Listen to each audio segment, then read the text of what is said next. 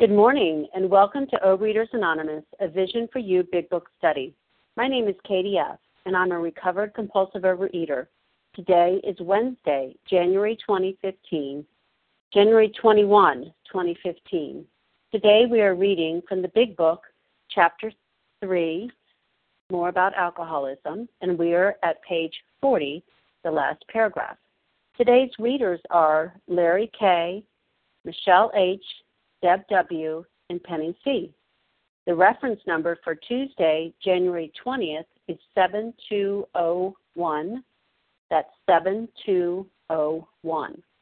O A Preamble. Overeaters Anonymous is a fellowship of individuals who, through shared experience, strength, and hope, are recovering from compulsive overeating. We welcome everyone who wants to stop eating compulsively. There are no dues or fees for members. We are self-supporting through our own contributions, neither soliciting nor accepting outside donations. O A is not affiliated with any public or private organization, political movement, ideology, or religious doctrine. We take no position on outside issues. Our primary purpose is to abstain from compulsive eating and to carry the message of recovery through the twelve steps of O A to those who still suffer. Our sole purpose. O A's fifth tradition states each group has but one primary purpose, to carry its message to the compulsive overeater who still suffers. At A Vision for You Big Book Study, our message is that people who suffer from compulsive overeating can recover through abstinence and the practice of the twelve steps and twelve traditions of Overeaters Anonymous. I will now ask Cindy S. to read the twelve steps. Good morning. This is Cindy S., the twelve steps of Overeaters Anonymous. One, we admitted we were powerless over food, that our lives had become unmanageable. Two, came to believe that a power greater than ourselves could restore us to sanity. Three, made a decision to turn our will and our lives over to the care of God as we understood Him. Four, made a searching and fearless moral inventory of ourselves. Five, admitted to God, to ourselves, and to another human being the exact nature of our wrongs. Six, were entirely ready to have God remove all these defects of character. Seven, humbly asked Him to remove our shortcomings. Eight, made a list of all persons we had harmed and became willing to make amends to them all. Nine, made direct amends to such people wherever possible, except when to do so would injure them or others. Ten, continued to take personal inventory, and when we were wrong, promptly admitted it. Eleven, sought through prayer and meditation to improve our conscious contact with God as we understood Him, praying only for knowledge of His will for us and the power to carry that out. twelve. Having had a spiritual awakening as the result of these steps, we try to carry this message to compulsive overeaters and to practice these principles in all our affairs. Thank you for allowing me to do service. I pass. Thank you, Cindy. I will now ask Anita L. to read the twelve traditions. Good morning, everybody. This is Anita L., recovered for today by the grace of God in Philadelphia. The twelve traditions. One, our common welfare should come first. Personal recovery depends upon O A unity. Two, for our group purpose, there is but one ultimate authority, a loving God, as He may express Himself in our group conscience. Our leaders are but trusted servants. They do not govern. Three, the only requirement for O A membership is a desire to stop eating compulsively. Four, each group should be autonomous except in matters affecting other groups or O A as a whole. Five, each group has but one primary purpose, to carry its message to the compulsive overeater who still suffers. Six, an O A group ought never endorse, finance, or lend the O A name to any related facility or outside enterprise, lest problems of money, property, and prestige divert us from our primary purpose. Seven, every O A group ought to be fully self-supporting, declining outside contributions. Eight, Overeaters Anonymous should remain forever non-professional, but our service centers may employ special workers. Nine, O A as such ought never be organized, but we may create service boards or committees directly responsible to those they serve. Ten, Overeaters Anonymous has no opinion on outside enter- on, on outside issues. Hence, the O A name ought never be drawn into public controversy. Eleven, our public relations policy is based on attraction rather than promotion. We need always maintain personal anonymity at the level of press, radio, films, television, and other public media of communication. Twelve, anonymity is the spiritual foundation of all these traditions, ever reminding us to place principles before personalities. Thank you, and with that, I pass. Thank you, Anita. How our meeting works. Our meeting focuses on the directions for recovery described in the Big Book of Alcoholics Anonymous. We read a paragraph or two from the literature and stop and share on what was read. Anyone can share, but we ask that you keep your sharing to the topic and literature we are discussing, and that you keep your share to approximately three minutes. Singleness of purpose reminds us to identify as compulsive overeaters only. Our abstinence requirement for moderators is one year, and for readers is six months. There is no abstinence requirement for sharing on topic. This meeting does request that your sharing be directly linked to what we read, what's read. We are sharing what the directions in the Big Book mean to us. To share, press star one to unmute. Once you are done sharing, let us know by saying pass. Then press star one to mute your phone. In order to have a quiet meeting, everyone's phone except the speaker should be muted. Today, we resume our study of the Big Book on page forty, the last paragraph. I will ask Larry K. to begin reading. Thanks, Katie. Larry K., recovered compulsive overeater from Chicago. In this frame of mind, I went about my business, and for a time all was well. I had no trouble refusing drinks, and began to wonder if I had not been making too hard work of a simple matter. One day I went to Washington to present some accounting evidence to a government bureau. I had been out of town before during this particular dry spell, so there was nothing new about that. Physically, I felt fine. Neither did I have any pressing problems or worries. My business came off well. I was pleased and knew my partners would be too. It was the end of a perfect day, not a cloud on the horizon. I went to my hotel and leisurely dressed for dinner. As I crossed the threshold of the dining room, the thought came to mind that it would be nice to have a couple of cocktails with dinner. That was all, nothing more. I ordered a cocktail in my meal. Then I ordered another cocktail. After dinner, I decided to take a walk. When I returned to the hotel, it struck me a highball would be fine before going to bed. So I stepped into the bar and had one. I remember having several more that night and plenty next morning. I had a shadowy recollection of being in an airplane bound for New York and of finding a friendly taxicab driver at the landing field instead of my wife. The driver escorted me about for several days. I know little of where I went or what I said and did. Then came the hospital with the unbearable mental and physical suffering. So, you know, here was Fred in a in a particular particular frame of mind. You know, he, he was talked about in the previous paragraph what type of frame of mind. He was he was just like many of us who who think we're not too far advanced, perhaps, um, in this disease, thinking we can do this uh, fueled by our own willpower. And, you know, all went well for a time. It was kind of like he was uh, he was dieting with group support. That's what I was doing when I first came into this program. It seemed like he, he uh, you know, he, he had been unusually successful in, in his life. We learned a bit about Fred. And it, and it, you know, no need to make too big of a deal of this simple matter.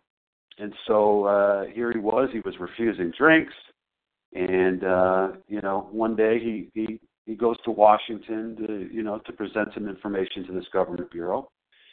And, you know, he didn't know what he was up against. I didn't know what I was up against either. you know, and uh, it took time for me to learn because, frankly, um, a couple of things. I wasn't presented really with the, the twofold nature of this disease, or um, I'd say, and I, I did when when that information kind of seeped in every so often. Um, it was crowded out by worldly clamors. It was crowded out by other misinformation I was receiving in O A, uh, you know, working the tools and keep coming back and all this, uh, for me, nonsense, you know, because it would never get me well. And so there's Fred, you know, just like us. We have to identify with Fred, you know, uh, or, or, or, you know, some of us would identify with Fred. So there he was, and he, he goes to his, his hotel, leisurely dresses for dinner, and then, you know, just there he is. And as he crosses the threshold of the dining room, there's that thought. There's that obsession of the mind. It just kind of comes in, and you're insidiously, it just kind of seeps in, right? Everything's going well. You know what? It'd be nice to have a couple of cocktails with dinner. You know, that piece of cheesecake, that's, you know, it's not going to hurt me. After all, you know, I had lost some weight, and I, I was receiving, you know, some compliments. Boy, Larry, you look pretty good, buddy. You know, more pride and ego and so forth. So then that was it. You know, he had a couple of cocktails with dinner. That was all, nothing more. And we've been there too, right? And then he had another cocktail, another piece of cheesecake, another, you know, more candy. And he returns to the hotel, and, and then he's off and running, you know, and that's, um, and next thing you know, he, you know, we're pounding our, our fist on the bar, you know. How did, how did I get here? Someone woke up this morning on the line right now. How did I do it again last night? Why can I? Why can't I get this thing? See, maybe you're not ready to hear of the twofold nature of the disease, and that also that you're no match for this obsession of mine. Fred was no match. Better men than me were no match for this disease. And uh, so I I have to understand the problem, and I have to understand the solution. And, you know, it, it really, you know, there's an old Chinese proverb that says, knowledge is obtained by others. Wisdom we must acquire ourselves. You know, other people can give us knowledge. You can come to this line every day, but wisdom is something you have to gain through personal experience. You have to walk through these steps, and guess what? Four through nine, not so easy. Simple, but not so easy. You have to walk through. And in my journey in coming to believe in a power greater than myself, as the result of working these steps, I'm not sharing something theoretical. I'm free today. You know, I'm free from the self-will, the despair, anger, resentment, fear. And this message hasn't changed since nineteen thirty-nine. So if you want, I'll wrap up and say, if you want sobriety more than anything else in life, it's available to you. If you want to be truly free from the bondage of your binge substance, you have to walk through these steps. It's not reserved for the chosen few. Thank God for Alcoholics Anonymous. And with that, I'll pass. Thanks. Thank you, Larry. Uh, who else would like to uh, comment on these two paragraphs? This would be Sally. Paula D. in uh, Florida. Melissa C. Matt M. M. Kim M. Sally A. Okay, I have Kim Sally G. A, Paula, Matt, Kim M, and Kim G. Melissa C. And Melissa C. I heard you there. Thank you. Okay, let's go with those for now. Sally, Pam, I mean, Sally, Paula, Matt, Kim, M, Kim G, Melissa C. Your turn, okay. Sally. Thank you. Good morning, Katie. Um, good morning, A Vision for You. It's Sally A. in South Jersey, a recovered compulsive overeater, and um, these are really super-duper paragraphs. Um, this first sentence that we read this morning, in this frame of mind, I went about my business, and for a time, all was well. Um, so what was his frame of mind? He just finished saying it was only a matter of exercising my willpower and keeping on guard. What's interesting to me is that right across the page, if you let your eyes wander, right across the page, it says, as soon as I regained my ability to think, I went carefully over that evening in Washington. Not only had I been off guard. So on the left side, we see on page forty-six that this guy is keeping on guard. And now on the other side of the page, he's going to tell us, after all is said and done, that not only had I been off guard, so, you know, it's interesting because he's really looking at this from a perspective of setting boundaries, and being on guard against the drinking. But we know that he doesn't have a drinking problem. In fact, he has a thinking problem, because the, the drink was just the symptom of the thinking problem. We know that from page twenty-four, and of course, many, many times over and over again, we're going to see the same concept of the memory blank spot on page forty-two, on page ninety-two, over and over. But my favorite is on page twenty-four, where it says, we are unable at certain times to bring into our consciousness with sufficient force the memory of the suffering and humiliation of even a week or a month ago. We are without defense, as in on guard versus off guard. We are without defense against the first drink, in this case, bite in our case. And so keeping on guard or keeping or or being off guard, it's just not going to work. We can put up all the swords we want to guard against what's coming at us. But the truth is that I have a thinking problem. I have a mental blank spot. I have come to think of it as selective dementia in my case, because I really do see it as a form of dementia. Why do I forget the pain and the suffering of a week or a month ago, or even five years ago, that I would pick up that first bite? And that is the problem this guy is presenting. He goes into another day, and he thinks at the end of it, and many of us can identify with this, where you, you know, you were strong and solid, and you were on guard through the holiday. And then the day after the holiday, that's when you picked up, because you were off guard. Interesting. And ultimately what it boils down to is, you know, this whole second paragraph that we read this morning, we see that this guy has the same nonchalant attitude of, hey, I'm probably normal. I'm probably making this bigger than it really is. I'm probably really normal. I'm going to go ahead and have just, I'm going to have a normal highball, cocktail, whatever they call it. I never was a drinker, so I'm not familiar with all the appropriate times of day to have the appropriate drink. But I'm very adept at what's the right thing to eat at the right time, and it's pretty much when it's all gone, I'm done. And so, I again, I identify him with this guy as well. Thanks for letting me share. I pass. Thank you, Sally. Paula D. Press star one to unmute, please. Thank you. Thank you always for that little reminder. I seem to be doing it the opposite, which we see okay. Here, too. Thank you, Elaine. Thank you for your service today. My name is Paula D. I am a compulsive eater, recovered by the grace of God. And I come into these paragraphs, too, and these pages, and boy, don't I go, can I not walk along with Fred? You know, it says here, and I'm going to go along with the same word, in this frame of mind. What is a frame? A frame surrounds the picture. And what was it surrounded by? Ah, willpower and keeping on guard. I've done it. I've done it.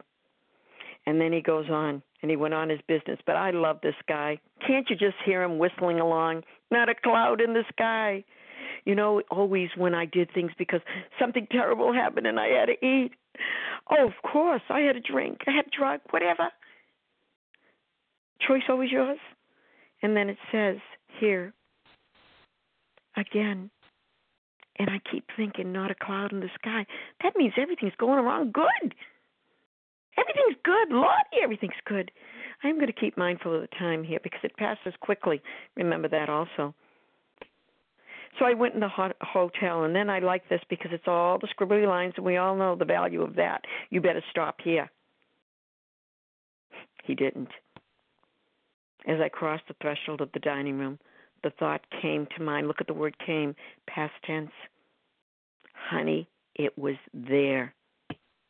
It was already there, only to be acted on. He only had his willpower, remember. I forgot that it would have to be. Then it would be nice. Nice to have a couple of cocktails with dinner. That's all. And look at the word nice. That was all, nothing more. Uh, an addict, I make everything that is small so huge. And everything that is huge so small. That is my thwarted, twisted thinking. And then as we go along and my time is coming to an end here, when I returned to the hotel. Oh, oh, by the way, he took a walk. That'll do it. You know, clear the brain. A brain that cannot be cleared, that already is so yet foggy. When I returned to the hotel, it struck me. Struck, look at the word. It struck, you bet it does. A highball would be fine before going to bed. So I stepped. There it is, into the bar and had one. I remember having several more that night and the next morning, and then the shadowy recollection. What we want to forget is there to remind us. I thank you for allowing me to share. With that, I do pass. Thank you, Paula. Matt, you're up. Can you hear me? Yes. Hi, good morning, fellow visionaries. My name is Matt M. I'm from New Jersey, over on the East Coast. It's amazing how these, these two paragraphs, they really say a lot. The beginning and the bottom of page forty, it's, in this frame of mind, I went about my business for a time all as well. I had no trouble refusing drinks. The cockiness is already starting to come into his head, you know, that the disease is already starting to work on him. Like, you're fine. You're okay. Like, yeah, like, I don't ha- I can go to that restaurant, that particular restaurant, and eat with impunity. Yeah, I can handle menus now. It's only been, like, uh, uh, three months since I've been working program, but I can handle a menu. It's it's amazing how it precedes the first drink, the thinking. Physically, I felt, physically, he felt fine. But worse, it doesn't talk about his mental and spiritual fitness, does it? And it's lovely how he, um, everything is in italicized, because it said before a couple of days ago that someone said um, that how much, how expensive it was to put italics in this big book back in the time. It was very expensive in print. So they really want us to pay attention to these lines. It's already, it's talking about how he's already doing it. The disease is just about to pounce on him. As I crossed the threshold of the dining room, hmm, the thought came to mind. It's amazing. And um, what about that cab driver at the end? Who was that guy? I mean, if that happened to me, I would be like, oh, my God, I would have been scared to death. And it's just like, whatever. It's just like, ah, whatever. It's just like he he's just accepting it, you know? He's not even really thinking about it too much. Um, it's just amazing how it's okay to drink before going to bed. Like, for me, it's okay to binge before I go to bed. I won't wake up with a hangover like he like he thought he wasn't going to wake up with a hangover. And um, it's just amazing how, um, as he's saying this, as he's, as he's saying he's feeling fine, I'm picturing Zippity Doodah playing in the background because, like, you know, Mister Bluebird come land on my shoulder. There's nothing wrong. Not a care in the world. And um, that is what caught him off guard. He failed to enhance his spiritual life. He didn't have it. He didn't have program. So, like, you know, this, my, my thinking, I know for me, my thinking is skewed. It's screwed up. I don't think right. And so how can a sick mind save itself? It can't. So he was already in the throes of alcoholism, very, very deeply into it. And um, I'm just recognizing that my I, I totally resonate with the section about me, how I can just, oh, suddenly the thought occurred to me I can have this. And um, with that, I'll pass. Again, my name is Matt M. I'm a recovered uh, compulsive overeater in uh, New Jersey in the East Coast. Thank you. Thank you so much, Matt. Kim M., your turn. Good morning, everyone. Um, this is Kim M., a recovered and grateful compulsive overeater in Texas. Um, what these two paragraphs say to me, it, it just explains, well, it it gives you a glimpse of the obsession of the mind and how it is so progressive.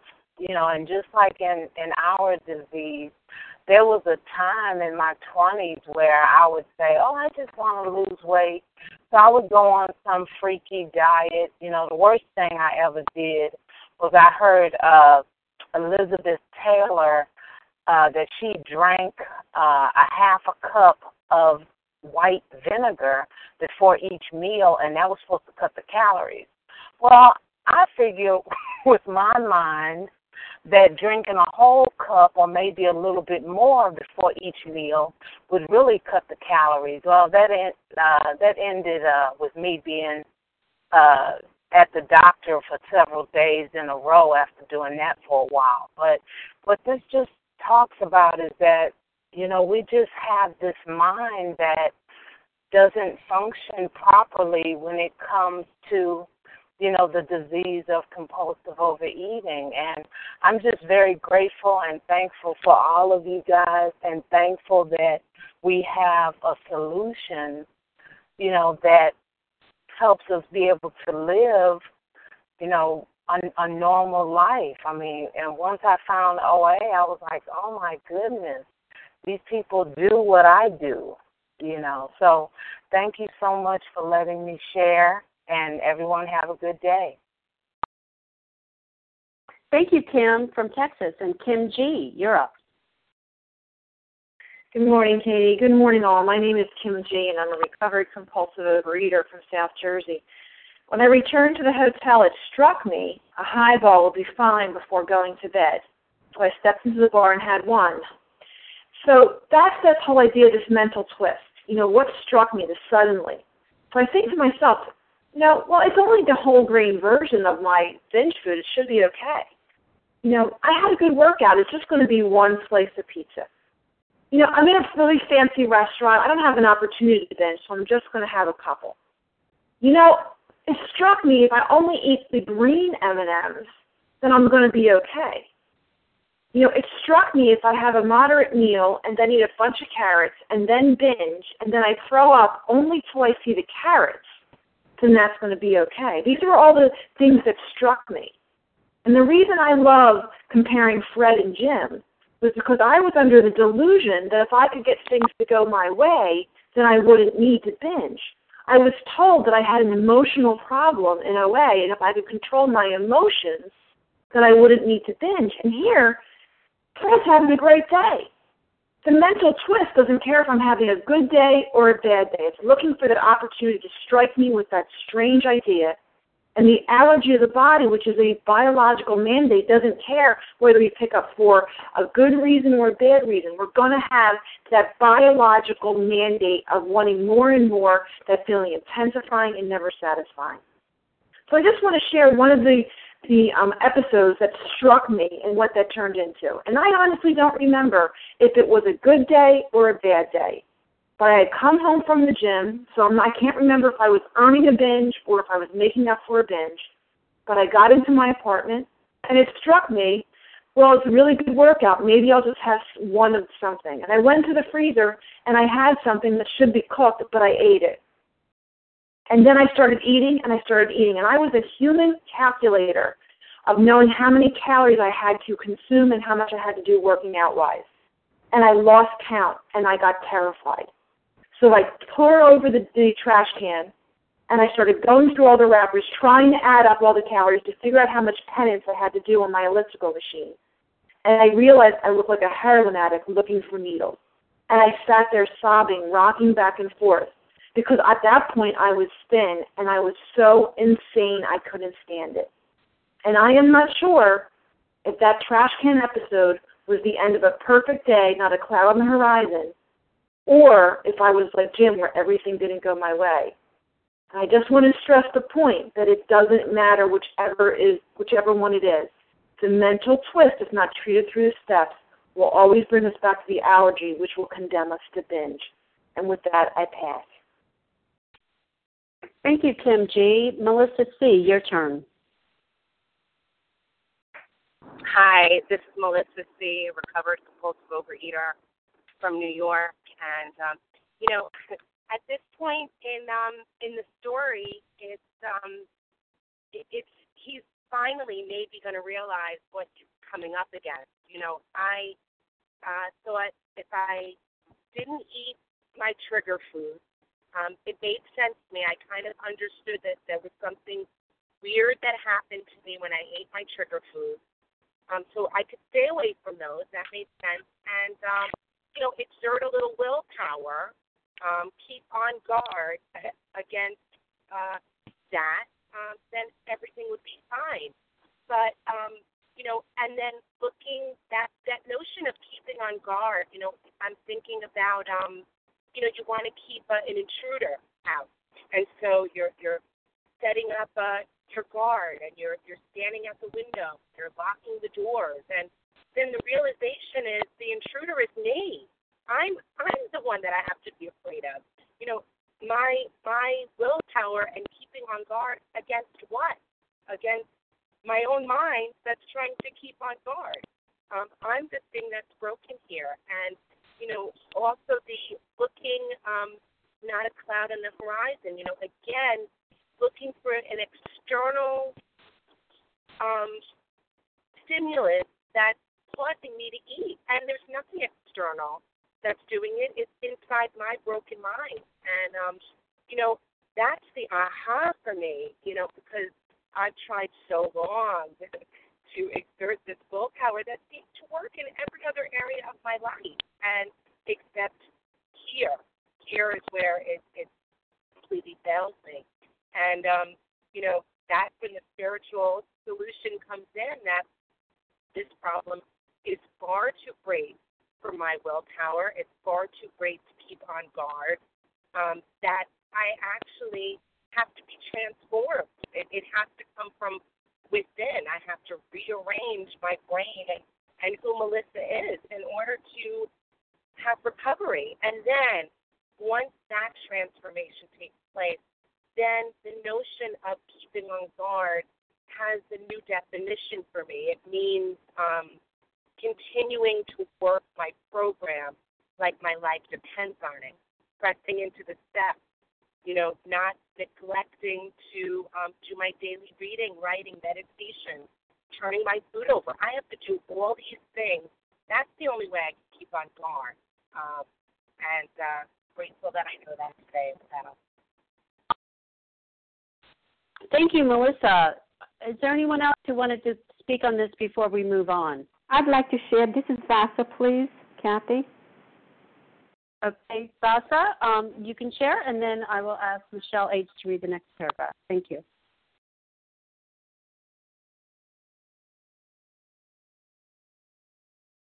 Vasa, press star one. Uh, Kathy, am I next or somebody else? Yeah, okay, no, yeah, Vasa, your turn. Oh, I'm sorry. I thought there was another person before me. Anyways, no. uh, good morning, everybody. I'm Vasa. Recovered compulsive overeater calling from uh, Florida. And thank you, Kathy, for your service, and thank you for everybody being here this morning. And, um, boy, uh, that identification with Fred, you know, how I can identify, you know, that's what, when, when I came, started studying the big book, uh, my sponsor said, just cross alcohol and put food, food there. And I had the book all marked, food, food, food, food everywhere. But I could relate, you know, with the alcoholic, you know, that what they want, if they wanted to put the alcohol and how they did it or how they kept on going back and forth. And that's what I did in my eating years, you know, for twenty-five years. Oh, my God, I tried everything. And I remember saying, well, if I only do, do this little bit, it's not going to hurt me. And I'd go right all the way, you know. I remember playing the games, but I didn't even know what I was doing, you know. I, the insanity that goes, that went with the with the disease, it's just amazing. But in those years, I thought I was doing the right thing. I'll just use one example out of many, many examples.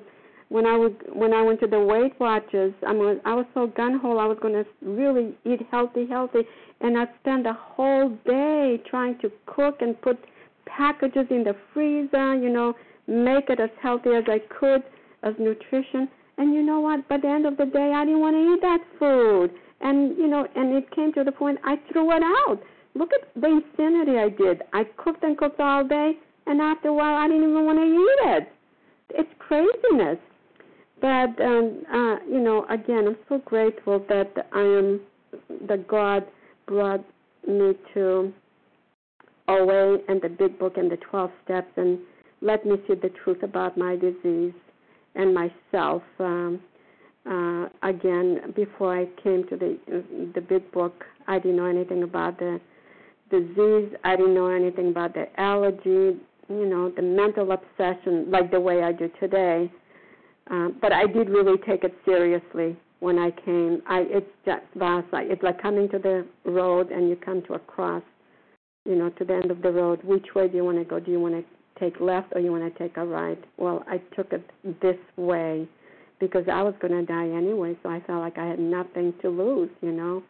And I have a second chance to life, so I'm so, so grateful to be here with all of you, and I pass. Thank you, Vasa. And Michelle H., will you please read the next paragraph? Yes, good morning, Katie, and good morning, Visionaries. Michelle H., recovered compulsive overeater in Missouri. As soon as I regained my ability to think, I went carefully over that evening in Washington. Not only had I been off guard, I had made no fight whatever against the first drink. This time I had not thought of the consequences at all. I had commenced to drink as carelessly as though the cocktails were ginger ale. I now remembered what my alcoholic friends had told me, how they prophesied that I had an alcoholic mind, the time and pla- that if I had an alcoholic mind, the time and place would come. I would drink again. They had said that though I did raise a defense, it would one day give way before some trivial reason for having a drink. Well, just that did happen, and more, for what I had learned of alcoholism did not occur to me at all. I knew from that moment that I had an alcoholic mind. I saw that willpower and self-knowledge would not help in those strange mental blank spots. I had never been able to understand people who said that a problem had them hopelessly defeated. I knew then it was a crushing blow. And, um, you know, talk about identifying in. This paragraph really hits home for me because, yeah, I, um, you know, I could embrace the notion and the thought that um, my body was, was abnormal and it was different. Um, I could admit that if I put certain substances in, then that, you know, that phenomenon of craving, um, you know, would take over. But um, I had difficulty in understanding people who, you know, thought a problem was hopeless. You know, I, I had, um, you know, I had that pride and arrogance in, in my mind, thinking that, you know, I, I was, I was different. My mind wasn't abnormal, and um, the, the same, the same thing happened to me. Um, you know, I did not have a, a single remembering, a single remembrance of those consequences of where, you know, when I put that first bite into my mouth, where it would take me. Although when I was in the f- physical and mental anguish of it, I thought, I will never forget this. How could I forget this? I've got a good memory. It will come to mind. Um, but, um, you know, um, it had been told to me, too, that this mental obsession is there. It's always present. Uh, my mind's looking for ways to rationalize and justify picking up because that's what I had done before. Um, and I had an experience where it was a wonderful, I was having a wonderful experience, a wonderful time reconnecting with a family member. And um, I had been resisting. I had been using my mind and willpower.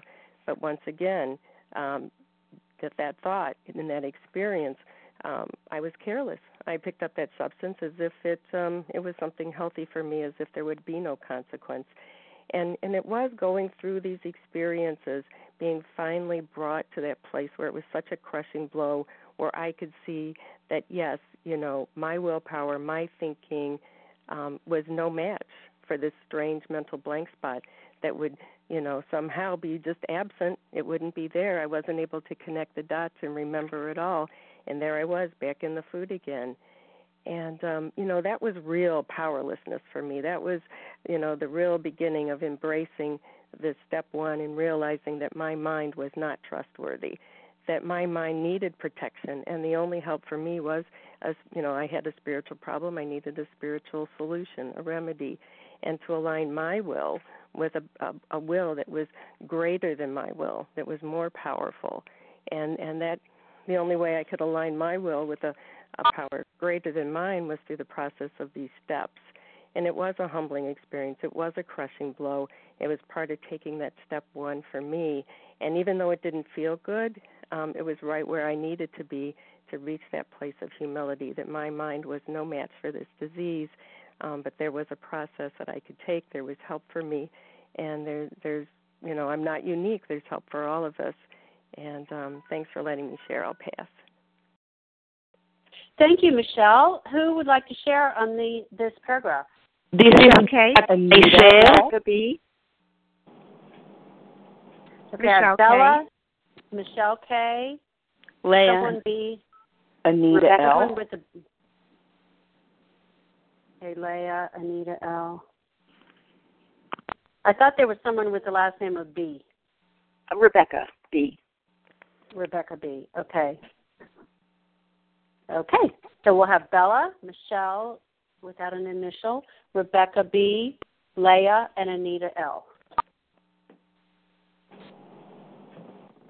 Go ahead, Bella.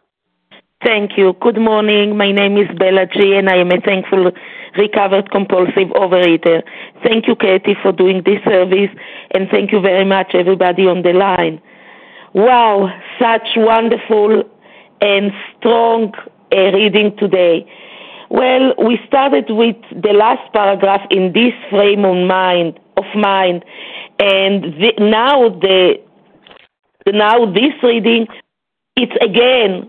It's uh, so many times the word mind is coming into this paragraph. Yes, the mind, the mind. Before the before I came into the program, my mind was different. I was, you know, I was thinking differently. If I had a bad a bad day, I was blaming and judging, and I went into the food because of other people, because if only. And when I had a good day, also I went into the food because only with food I could celebrate my happiness, my excitement, my successful. This was my mind. Now, thank you, God, that I am in the program. Yes, I am aware that I have a disease, that my disease is allergy in the body and obsession in the mind, and I have to change my mind. I have to change my sickening thinking. And only with, and, and in the program, I got the tools, the twelve steps that help me to change my mind, to put other things in my mind, to learn to pause and to say, Bella, wait a minute. Why you have those thoughts right now? How can you change them? And not to run right away on, to the food. And yes, thank you, God. Now that I am in the program, I know that I have a problem with my willpower, with my self-knowledge. Yes, thank you, God. Now that I am in the program, I know that I am human, and I am powerless. And yes, I choose to be connected to the higher power, to be connected to a power that loves me and accepts me. And yes, thank you, God, I am not afraid to face reality anymore. I live free. I live in happiness. I am not looking for to be in guard on the time. I know that I am connected to an accepting power, and this is the freedom. Thank you for letting me share, and I pass. Thank you, Bella. And our next speaker is Michelle. Hi, this is Michelle K, a compulsive overeater in northern New Jersey. Um, not only had I been off guard, I had made no fight whatever against the first drink. This time I had not thought of the consequences at all. That makes me think of so often when I have to go somewhere, and just every day I think about, um, I think it's like page one hundred or one oh one, it says, if the alcoholic tries to shield himself, he may succeed for a time, but he usually winds up with a bigger explosion than ever. I, I can never be off guard. I cannot be disconnected from my higher power. Every morning when I go over my plans for the day, I'm asking my higher power to have my back, to stay with me. I have to follow that rule, not to avoid a place or a situation or people if, if I have to be there, but I have to be sure that I'm on solid spiritual ground before, before I start, and that my motive is going, in going or being somewhere is thoroughly good. Fred had been off guard. He had not had the solid spiritual ground to keep him steady. Every day I'm learning how dependent my recovery and my life is on my spiritual growth. I saw that willpower and self-knowledge would not help me in those strange mental blank spots. Those are the moments right before a first bite for me, the strange mental blank spots in me, the true compulsive overeater that I am. It, it doesn't exist in the normal eater. The normal eater remembers the consequences of eating a food they are allergic to. Those memories prevent them from taking that first bite. Even if everyone around them can eat that food with no reaction, even if they think they are really craving that crunch, that taste, that high, They just remember they shouldn't have it, so they don't. Not me, no. Even if I momentarily recall that I should not eat that food, I believe with all my heart that this time I will not have a reaction. This time will be different, and then that barely audible, distant memory falls into the black hole of strange mental blank spots, and without a connection to my higher power, I will eat, because only a power greater than me, greater than my mental capacity, can guide me away from the food, the behaviors, the compulsions, for I am powerless over food, and my life is unmanageable when I try to manage it. And with that, I pass. Thank you for letting me share. Thank you, Michelle K. Rebecca B., you're up. Hello? Hello, we can hear you. Okay, hi, thanks. This is Rebecca uh, B. I'm a compulsive overeater. And um, this is the first time I've actually shared on the line. I've been listening for a long time, but I knew I needed to go the next step. So, um, you know, as I look at, as I read this paragraph, the line that just sticks out to me the, the most is the alcoholic mind. Um, and I so desperately wanted that to be different. I, I so, you know, I, my alcoholic mind with food kept me in, in food for over forty years. And I spent, you know, years and years and years and years thinking that I was doing it differently each time, and thinking that if I just thought this through differently, or if I just read enough self-help books, or if I just maybe try to have one bite, or, you know, um, I, I just lived in this unbelievable hell and truly believed that each time I was doing it differently, or each time I was thinking sanely, or that I would somehow figure this thing out. And um, I, I was completely defenseless against food and completely defenseless against seeing it any differently. Um, I wanted so desperately to believe that there was an answer other than stopping using food, um, and and I just stayed in that forever and ever. And for me today, that mind is what has to change for me to not to not eat. Food was my God, and I had to find God, and am finding God every day with the help of a sponsor and working these steps and this line. So thank you. Thank you, Michelle. Um, I'm sorry, Rebecca. Thank you, Rebecca B. And Leah, your turn. Thank you so much, Katie. Good morning, everybody. Leah M., recovered compulsive overeater. I saw that willpower and self-knowledge would not help in those strange mental blank spots. It was a crushing blow. You know, I love this story of Fred, because I, I certainly relate to Fred. You know, at least Jim had a sense that something was a little off in his thinking. Um, he still acted on his thinking, however. You know, Fred didn't sense anything. You know, it just kind of hit him upside the head. And, you know, that is the insanity here.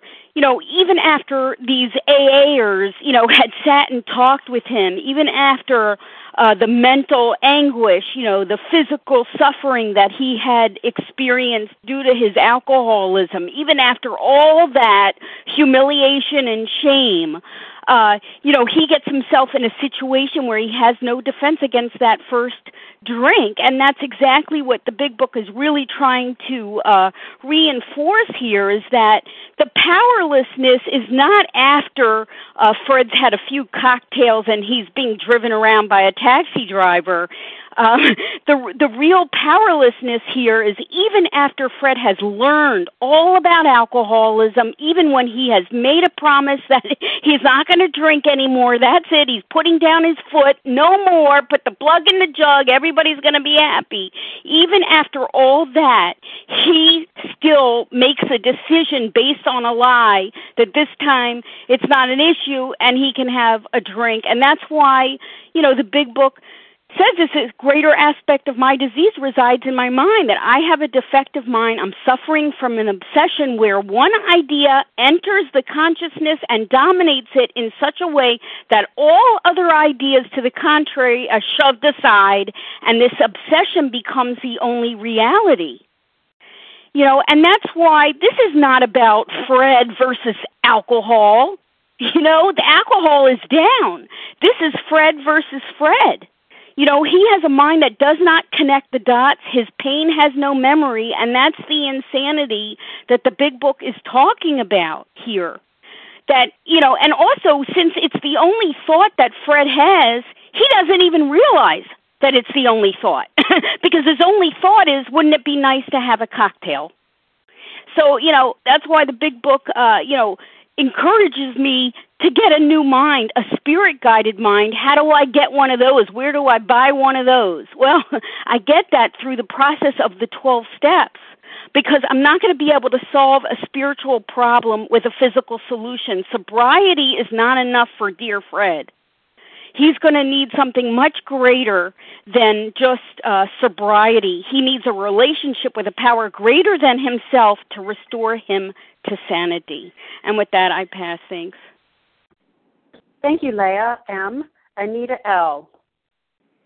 Good morning, everybody. My name's Anita L. I'm recovered for today by the grace of God, uh, living in, in a suburb of Philadelphia. So I I just felt really compelled to share today, and the reason is because when this last paragraph was read, I started tearing. It just really hit me, you know, how important it is that I recognize and accept the fact. I have to really accept it in my heart. My whole being, every little morsel of me, needs to come to realize and recognize and be willing to believe that I have a killing disease. It's not just a little food thing that I have. This disease could kill me. I saw it with my sister five years ago. It it did kill her. It wasn't written on her on her death certificate. She had a stroke. However, I know it was because her weight uh, was the reason that she had so many medical problems. And but by the grace of God, go I. You know, my higher power, for whatever reason, wanted me to live. And uh, I wasn't quite as heavy as she, but you know, my disease has been in me for fifty years or more. And only an act of my willing willingness to believe that a power greater than myself can restore me to sanity.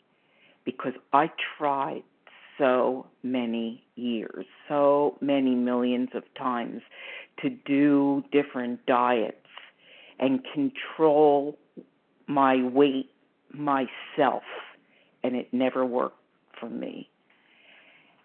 And I'm so grateful to A Vision for You. Uh, yes, I'm grateful to O A in general, and, and I go to a lot of face-to-face meetings. And I'm so grateful that in Philadelphia, there are a lot of people who listen to this meeting.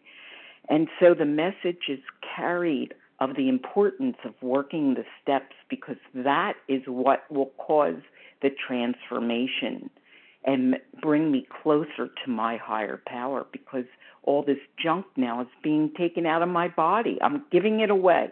I'm surrendering it. I'm turning it over. And therefore, my channel between me and my higher power can be cleaner and wider so that I can accept God's love. And the major transformation is to become God-centered in me as opposed to self-centered. And I think of others first. And for that reason, my life is so beautiful today. Thank you, God. Thank all of you for this important recovered message that I hear one after the other. Have a great day. With that, I pass. Thank you. Thank you so much, Anita L. And I'll take just one minute here. My name is Katie F., a recovered compulsive overeater in Virginia. And, you know, this um, line that says, I had commenced to drink as carelessly as though the cocktails were ginger ale. Well, that's what I did number, uh, you know, hundreds of times, is I picked up food that I had not identified as my foods. I had not admitted that I could not eat those foods and put them down. I thought that I should be able to eat them. And so I tried again and again, and then, you know, it got to the point where it wasn't even within any realm of, um, of putting down the food. It was flat out binging. But it wasn't until I was ready to say and to listen to what other people said. You know, I just did not believe that I actually could have neutrality with food. And so, you know, I just wasn't even in the room with people who were talking about um, total abstinence. I just thought that they were crazy and that that would never happen, because I had had the mental obsession from the time I can remember, which is about eight years old. So, you know, I just didn't even know that it was possible that I could have complete and total freedom and still eat food. I eat food that I like, you know, and I had to be willing to put down that food and to be completely honest and to follow the guidance of a nutritionist with the help of a sponsor. You know, this is not a, you know, self-help group. This is not a thing that we just get all the information, thank you very much, and we do it on our own. I am accountable to this day with what I eat. Not for permission, not because I'm too stupid to figure out what, you know, whether I should have this or that, but to keep my disease at bay and to keep my head clear and my mind free from that mental obsession of should I or shouldn't I, will I, won't I, maybe this time, maybe a little, blah, blah, blah, blah, blah, blah, blah. And I'm so grateful to not live in that um, mental torture today. And with that, I'll pass. And I would like to thank um, everyone who has shared. We will now close with the reading from the Big Book on page one sixty-four, followed by the Serenity Prayer. Will Deb W. please read A Vision for You? Our book is meant to be suggestive only. Okay, this is Deb W., recovered Oklahoma. Our book is meant to be suggestive only. We realize we know only a little. God will constantly disclose more to you and to us. Ask Him in your morning meditation what you can do each day for the man who's still sick. The answers will come if your own house is in order, but obviously you cannot transmit something you haven't got. See to it that your relationship with Him is right, and great events will come to pass for you and countless others. This is the great fact for us. Abandon yourself to God as you understand God. Admit your faults to Him and to your fellows. Clear away the wreckage of your past. Give freely of what you find and join us. We shall be with you in the fellowship of the Spirit, and you will surely meet some of us as you trudge the road of happy destiny. May God bless you and keep you until then.